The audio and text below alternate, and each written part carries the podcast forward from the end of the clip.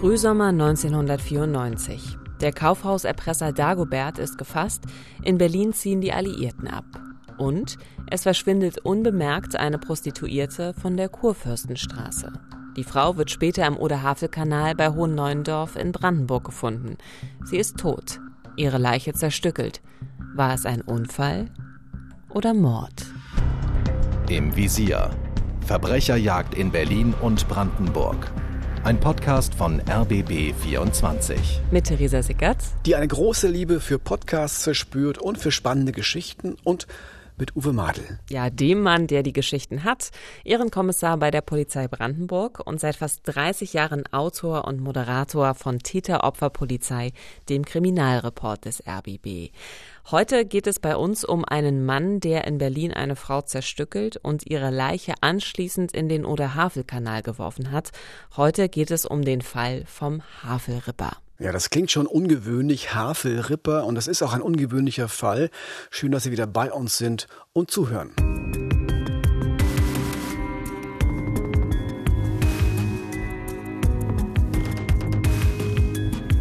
Ein Wagen hält in der Nacht auf der Autobahnbrücke über dem Oder-Havel-Kanal in der Nähe von Hohen-Neuendorf. Ein Mann schüttelt verschiedene Kleinteile aus seinem Bettbezug. Erst später wird klar, was da von der Brücke aus ins Wasser geworfen wurde. Am Nachmittag des 25. Juni 1994 entdeckt ein Sportbootfahrer hier im Oder-Havel-Kanal den Teil eines menschlichen Körpers. Erinnert sich der Kriminalpsychologe Lutz Belitz. Da war die erste Überlegung natürlich Sportbootfahrer, hm, Sportbootunfall oder Badeunfall mit äh, Schiffen, Schrauben, Verletzungen und dergleichen. In Folge, äh, am 26. sind dann noch mehr Teile gefunden worden, bis man dann auf den Kopf stieß. Der war in einem Bettbezug äh, eingewickelt. Und da war dann klar, dass es sich also nicht um einfachen Badeunfall handeln kann, sondern hier doch sehr wahrscheinlich ein Tötungsdelikt dahinter steckt. Die Fließgeschwindigkeit des Wassers ist in diesem Bereich sehr gering. Polizeitaucher finden nicht nur den Kopf der Leiche auf dem Grund des Kanals, sondern insgesamt 41 weitere Teile einer jungen Frau. Für die Gerichtsmediziner steht fest, die Leiche wurde mit einer Kettensäge zerteilt. Doch wer macht so etwas? Warum? Und wer ist die tote Frau? Ja, viele Fragen heute am Anfang, die werden wir alle im Laufe der nächsten halben Stunde auch beantworten. Und dieser Fall heute ist ein Verbrechen, das ich nie, also wirklich niemals vergessen werde. Das war einer meiner ersten Fälle als Reporter bei Täter-Opfer-Polizei Anfang der 90er Jahre und auch mit besonderen Momenten bei der Recherche und bei den Dreharbeiten.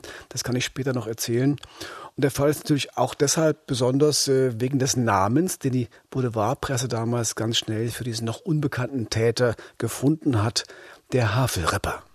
Ja, der Havelripper ist ja auch eine Referenz auf Jack the Ripper, einen bekannten historischen Serienmörder. Der hatte im Jahr 1888 mindestens fünf Frauen im Londoner East End umgebracht. Und bis heute ist nicht so ganz klar, wer dieser Jack the Ripper eigentlich war, also welche Person dort hintersteckt.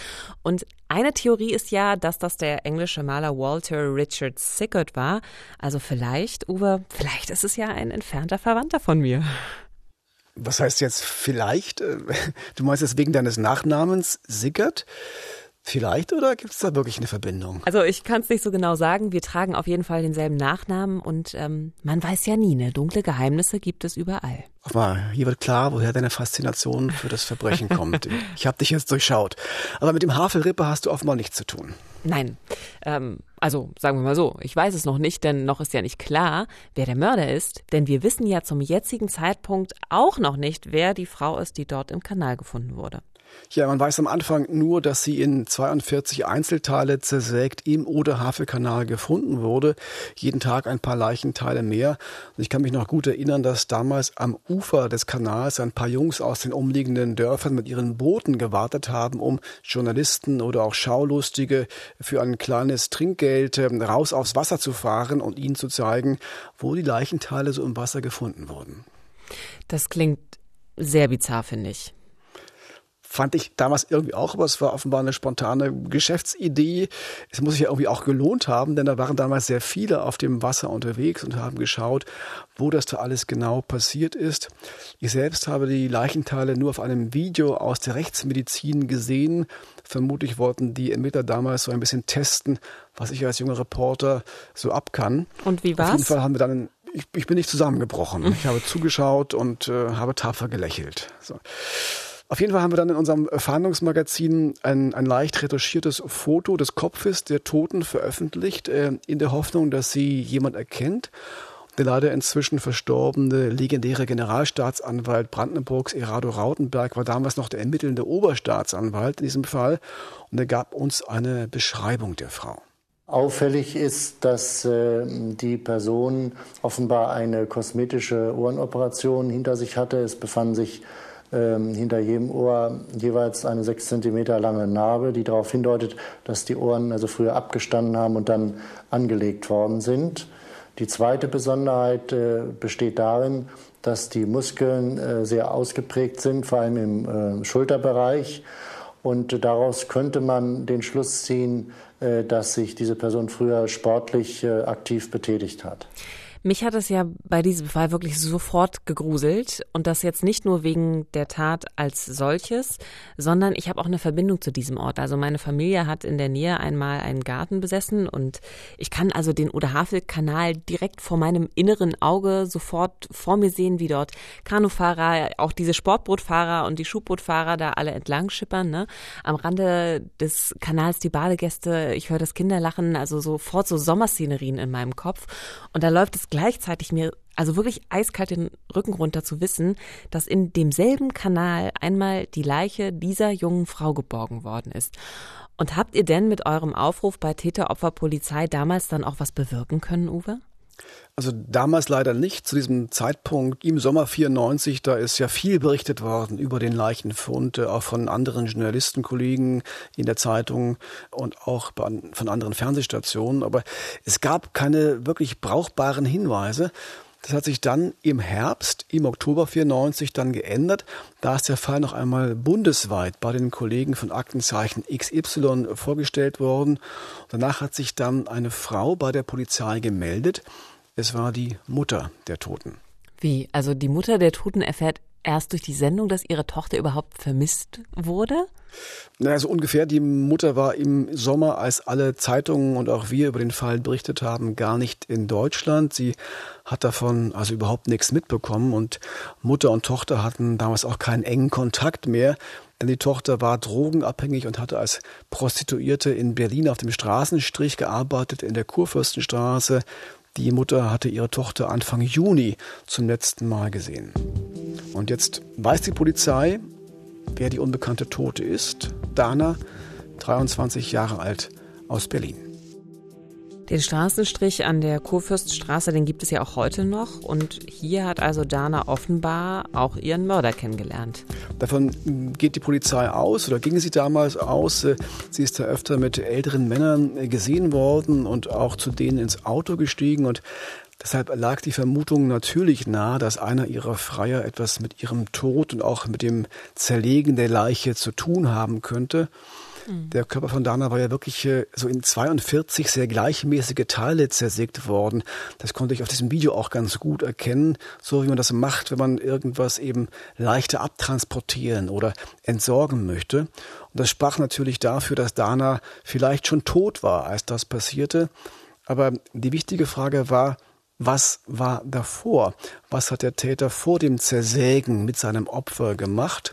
Lutz Belitz, der Kriminalpsychologe, den wir schon gehört haben, versucht sich damals in einen möglichen Tatablauf hineinzudenken. Ein hervorragendes äh, Merkmal war die toxikologische Befundung, die so in die Richtung äh, der Motivation vermuten ließ, dass der Täter das Opfer bei Bewusstsein erhalten wollte, aber schmerzarm und handlungsunfähig machen wollte, während er am Opfer folterartige Handlungen vorgenommen hat, bei der Kettensäge zum Beispiel. Ja, toxikologische Befundung heißt, äh, im Leichnam des Opfers wurden verschiedene Arzneimittel gefunden, drei Sedative, also Beruhigungsmittel und auch Narkotika, die sonst nur in der Anästhesie eingesetzt werden und die nicht für jedermann erhältlich sind.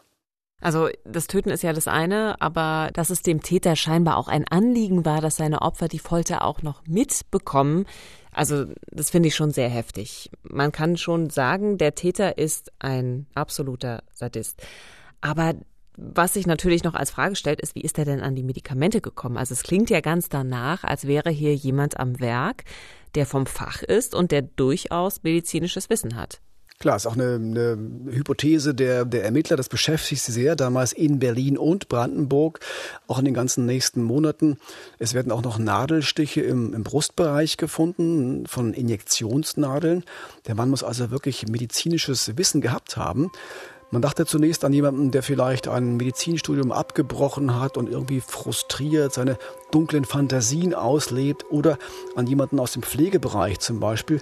Aber all das war zu kurz gedacht, wie sich später noch herausstellen sollte. Auf jeden Fall wird weiter mit Hochdruck ermittelt, doch eine Spur zum Mörder von Dana findet man damals nicht. Ja, und dann passiert etwas Unglaubliches, wie ich finde. Nur ein paar Tage nachdem die Polizei endlich weiß, wer die unbekannte Tote aus dem Oder-Havel-Kanal ist, wird wieder eine zerstückelte Frauenleiche gefunden und wieder gibt es einen Bezug zum Straßenstrich in der Kurfürstenstraße in Berlin. Ist hier etwa ein Serientäter unterwegs? Das weiß die Polizei zu diesem Zeitpunkt noch nicht. Fakt ist jedenfalls, am 5. November 1994 findet ein Mann auf einem Autobahnparkplatz äh, zwischen Hamburg und Lübeck den Kopf einer Frau und zwar gut verpackt in einem Müllsack in einem Mülleimer dort. Ein Journalist, der über den Polizeifunk diesen Kopffund mitbekommen hat, beginnt jetzt selbst weitere Rastplätze in der Nähe abzusuchen und er findet dann weitere Müllsäcke mit anderen Körperteilen.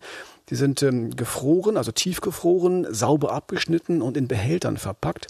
Kurze Zeit später wird dann klar, es ist die Leiche von Sabrina G., die wie Dana auch als Prostituierte in der Kurfürstenstraße in Berlin gearbeitet hat.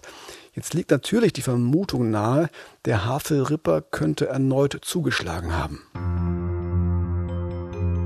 Doch noch wissen die Ermittler nicht, ob diese Fälle zusammenhängen und wen sie suchen.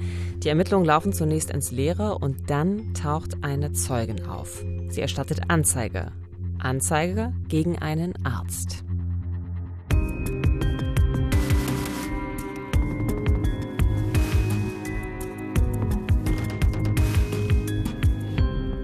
Im Juni 1994 findet ein Sportbootfahrer die Leiche einer Frau im Oder-Havel-Kanal.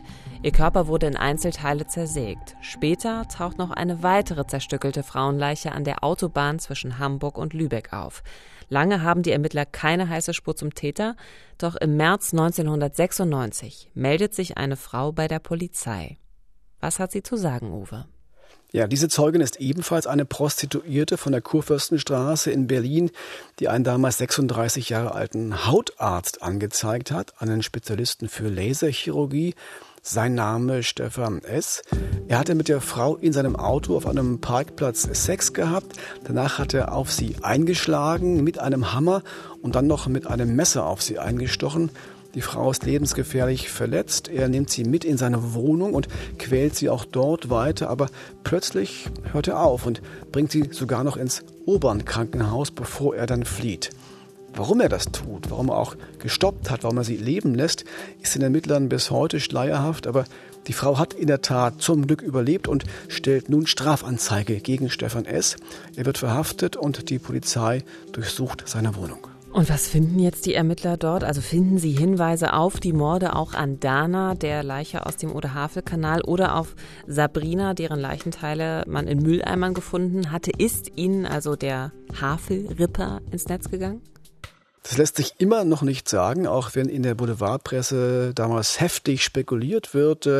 Aber die Ermittler finden auf jeden Fall Beweise für einen anderen Mord. Wieder. Noch äh, einen. Noch einen Mord. Wieder an einer jungen Prostituierten von der Kurfürstenstraße.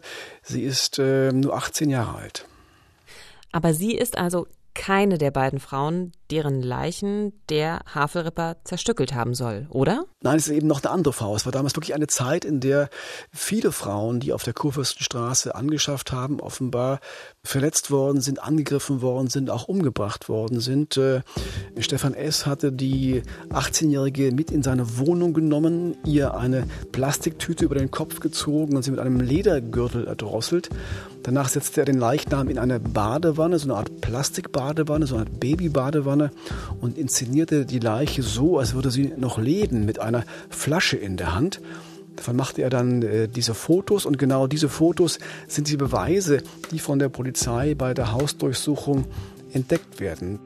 Der Arzt wird verhaftet, die Leiche seines Opfers aber nie gefunden. Das heißt, wir haben es auch hier mit einem prostituierten Mörder zu tun, einem Menschen, der sich an Frauen aus dem Rotlichtmilieu vergeht und sie danach tötet oder schwer verletzt, aber ist er auch der Havelripper, den die Polizei so fieberhaft sucht? Auch das weiß die Polizei zu diesem Zeitpunkt immer noch nicht. Es ist möglich, einiges spricht dafür, aber einiges auch dagegen. Bei Sabrina, das war die zerstückelte Leiche von der Autobahn, waren die Schnitte viel feiner. Aber zumindest hier in dem Fall Sabrina glauben die Ermittler, dass Stefan S. der Täter sein könnte. Aber am Ende reichen die Beweise nicht aus, um ihn zu überführen. Vor Gericht wird Stefan S. schließlich wegen des Mordes an der Frau auf den Fotos verurteilt und wegen dreier weiterer Mordversuche an anderen Prostituierten. Das heißt aber, wenn der Hautarzt Stefan S. Dana nicht umgebracht und ihre Leichenteile in den Oder-Havel-Kanal geworfen hat, dann ist klar, dass es zur gleichen Zeit, also Mitte der 90er Jahre, noch einen weiteren wahrscheinlich Mann in Berlin geben muss mit medizinischem Wissen, der Prostituierte von der Kurfürstenstraße erst quält und dann umbringt? Das kann ich Theresa ganz einfach mit Ja beantworten und wir werden das Geheimnis gleich lüften.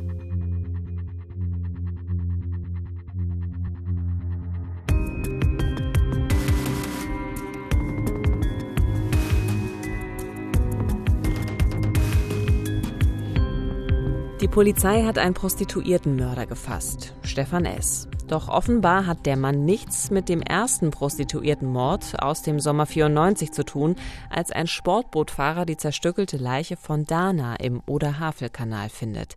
Die Tat bringt dem noch unbekannten Täter den Namen Havelripper ein und er ist immer noch auf freiem Fuß. Doch im Sommer 96 gibt es neue Hinweise.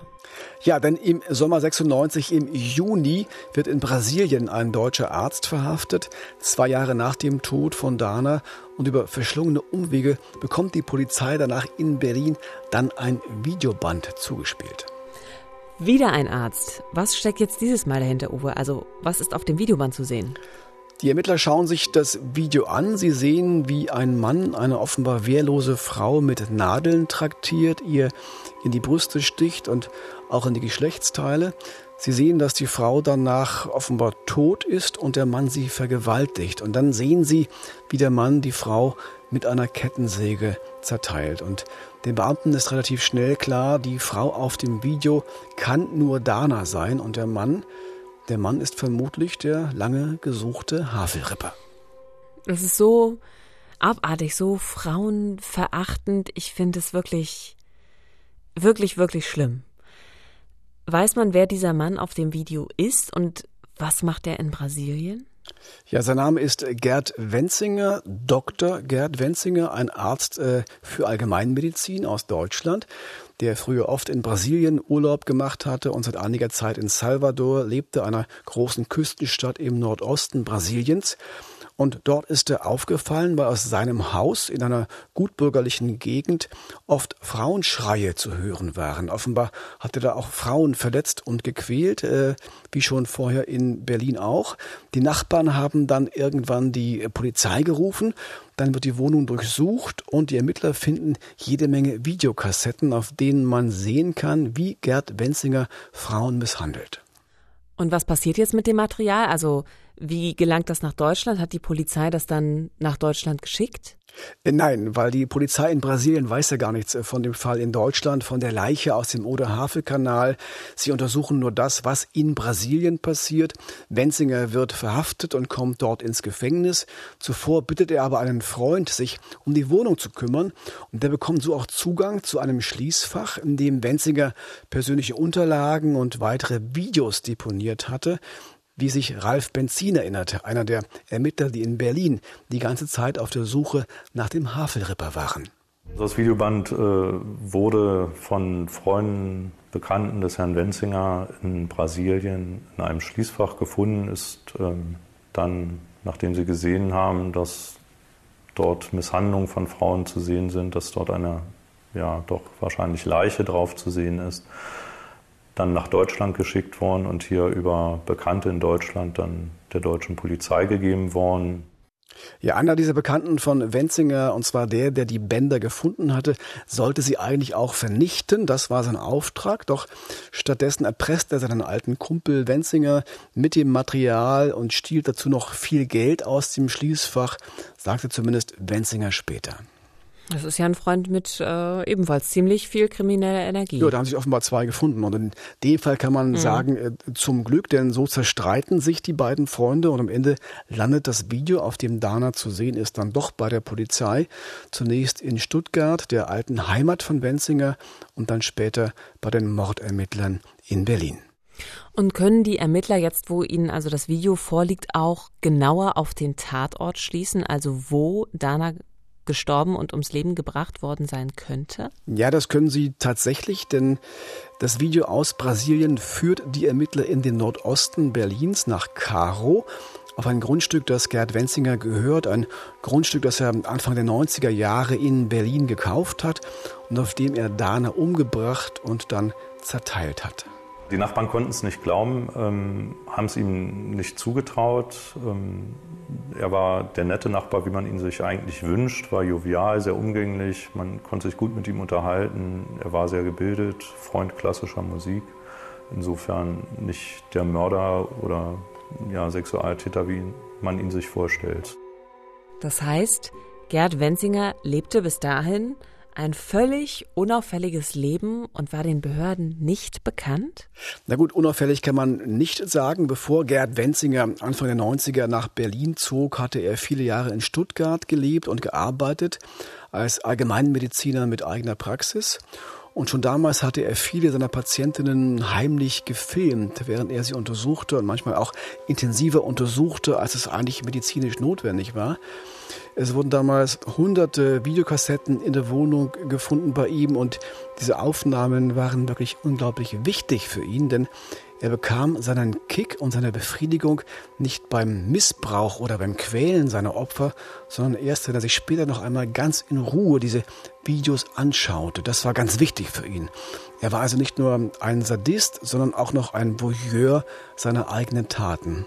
Dann hat aber offenbar eine Ex-Partnerin ihn damals in Stuttgart angezeigt und 1990 flog das Ganze auf. Das ging natürlich nicht. Dann hat sich also die Kassenärztliche Vereinigung dagegen gestellt und äh, die Approbation ist ihm aberkannt worden und damit war also seine Arztpraxis los und eigentlich also seine berufliche Zielsetzung perdu. Lutz Belitz, der Kriminalpsychologe, sagt hier ganz klar, Wenzinger durfte nicht mehr praktizieren. Das klingt für mich so, als hätte er damit ja gewissermaßen die Quelle dafür verloren, um seine perfiden Gelüste befriedigen zu können. Also es war natürlich folgerichtig, dass das passiert, also dass ihm die Approbation entzogen wird, aber es hat natürlich das Problem nicht gelöst, sondern nur vertagt. Denn jetzt zieht Wenziger nach Berlin und macht weiter, nur eben ohne Praxis. Ja, genau so und sogar noch schlimmer als vorher. Er hat in Stuttgart Haus und Praxis verkauft. Er hat damit so viel Geld, dass er nicht mehr arbeiten muss.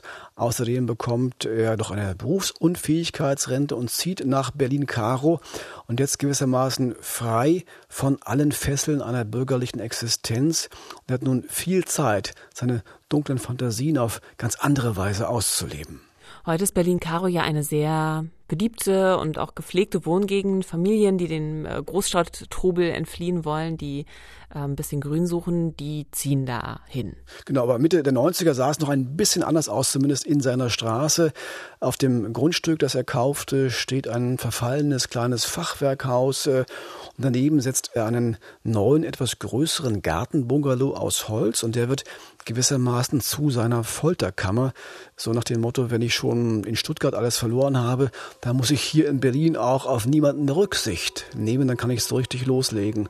Und immer wieder bringt er Frauen in diesen Bungalow. Oft sind es Prostituierte und immer wieder misshandelt er sie dort. Es gibt sogar eine Strafanzeige gegen ihn, aber das Verfahren wird eingestellt.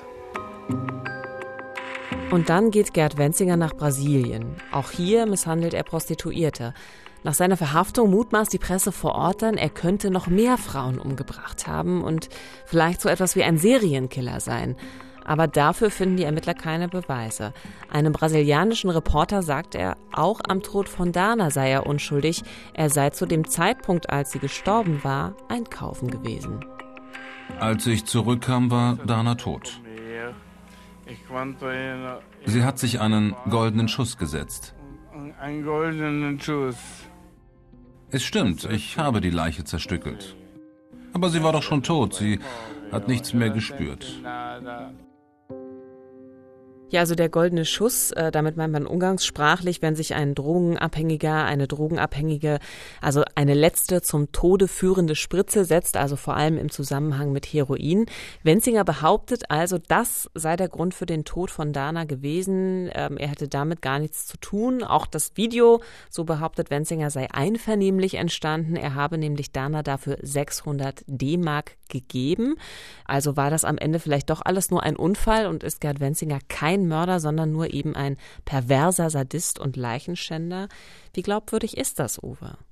Na gut, das war ihm immer sehr wichtig, also kein Mörder zu sein. Er hat ja wirklich immer behauptet, die Frauen hätten das alles freiwillig mitgemacht und auch in den Briefen an seine Familie und an seine Freunde, die in den Polizeiakten sind und die ich selbst lesen konnte, hat er immer seine Unschuld beteuert doch der Kriminalpsychologe Lutz Beditz, der glaubt ihm nicht. Dem widerspricht der toxikologische gerichtsmedizinische Befund.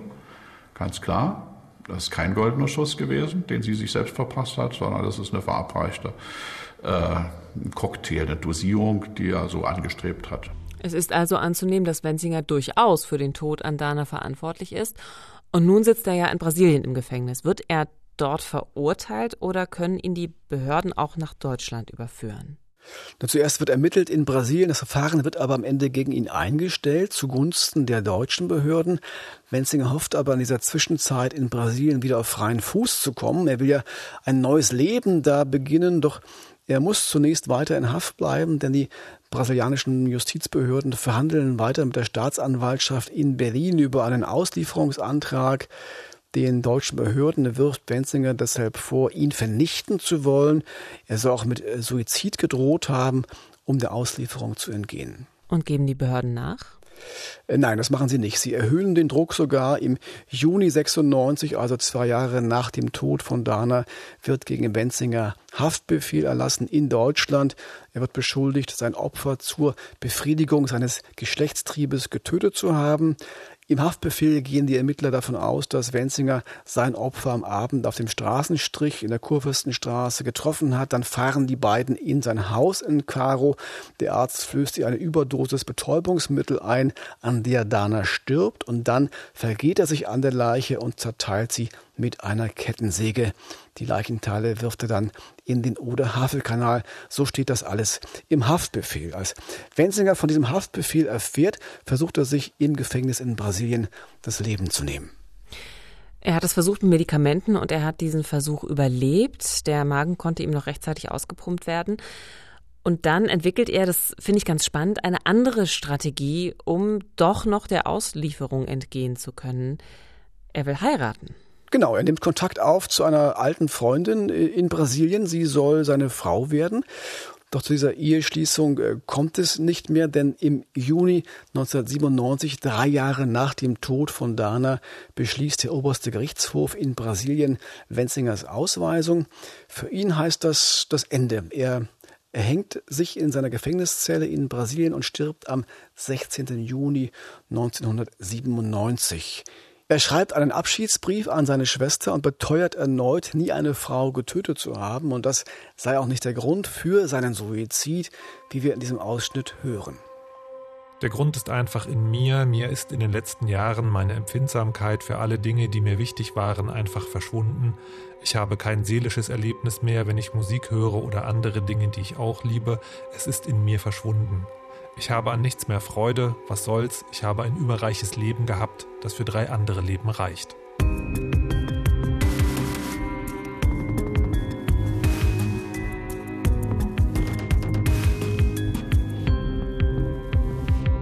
Was also ganz genau an diesem Tatabend im Juni 94 in diesem Holzbungalow in Berlin-Karo mit Dana passiert ist, das wird sich nicht mehr aufklären lassen. Genauso wie eben auch die genauen Umstände des Todes von Sabrina auch bis heute ungeklärt sind, deren Leichenteile ja an der Autobahn gefunden worden sind. Auch weitere Prostituiertenmorde aus dieser Zeit sind immer noch ungelöste Fälle. Also Fakt ist, und das ist wirklich etwas Ungewöhnliches, dass in dieser Zeit im Berlin Anfang bis Mitte der 90er Jahre zwei Männer zwei Ärzte auf ganz ähnliche sadistische Weise junge Frauen gequält und getötet haben. Und ich will jetzt ähm, nicht darüber nachdenken, was das für den Arztberuf so im Allgemeinen heißt oder auch für unser Arzt-Patienten-Verhältnis. Aber diese besondere Zeit, so kurz nach dem Mauerfall in Berlin, war ganz sicher auch eine besondere Zeit für Verbrecher, für Menschen mit dunklen Fantasien, denn neben der Mauer sind da vermutlich auch innere Barrieren gefallen. Alles war plötzlich irgendwie möglich auch das Töten. Aber es bleibt die gute Nachricht, seit dem Tod des Havelrippers Gerd Wenzinger und der Verurteilung des Hautarztes Stefan S. hat es eine solche Mordserie an Prostituierten in Berlin nicht mehr gegeben.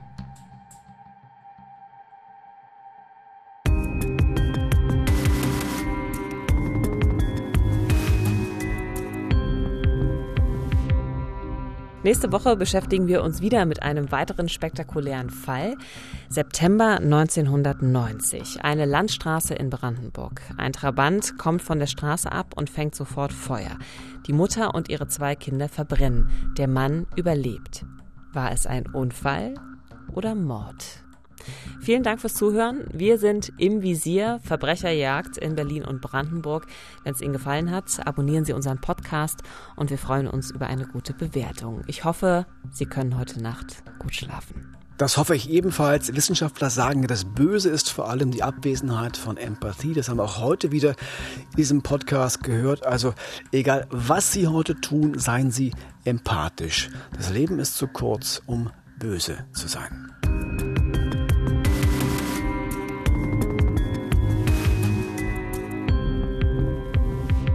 Im Visier. Verbrecherjagd in Berlin und Brandenburg ist eine Produktion des RBB. Redaktion Silke Lessmann und Uwe Madel. Projektleitung Nina Siegers. Moderation und Manuskript kommen von mir, Theresa Sickert. Neue Folgen gibt's immer sonntags auf allen gängigen Podcast-Plattformen und auf rbb24.de. Im Visier. Verbrecherjagd in Berlin und Brandenburg. Ein Podcast von RBB 24.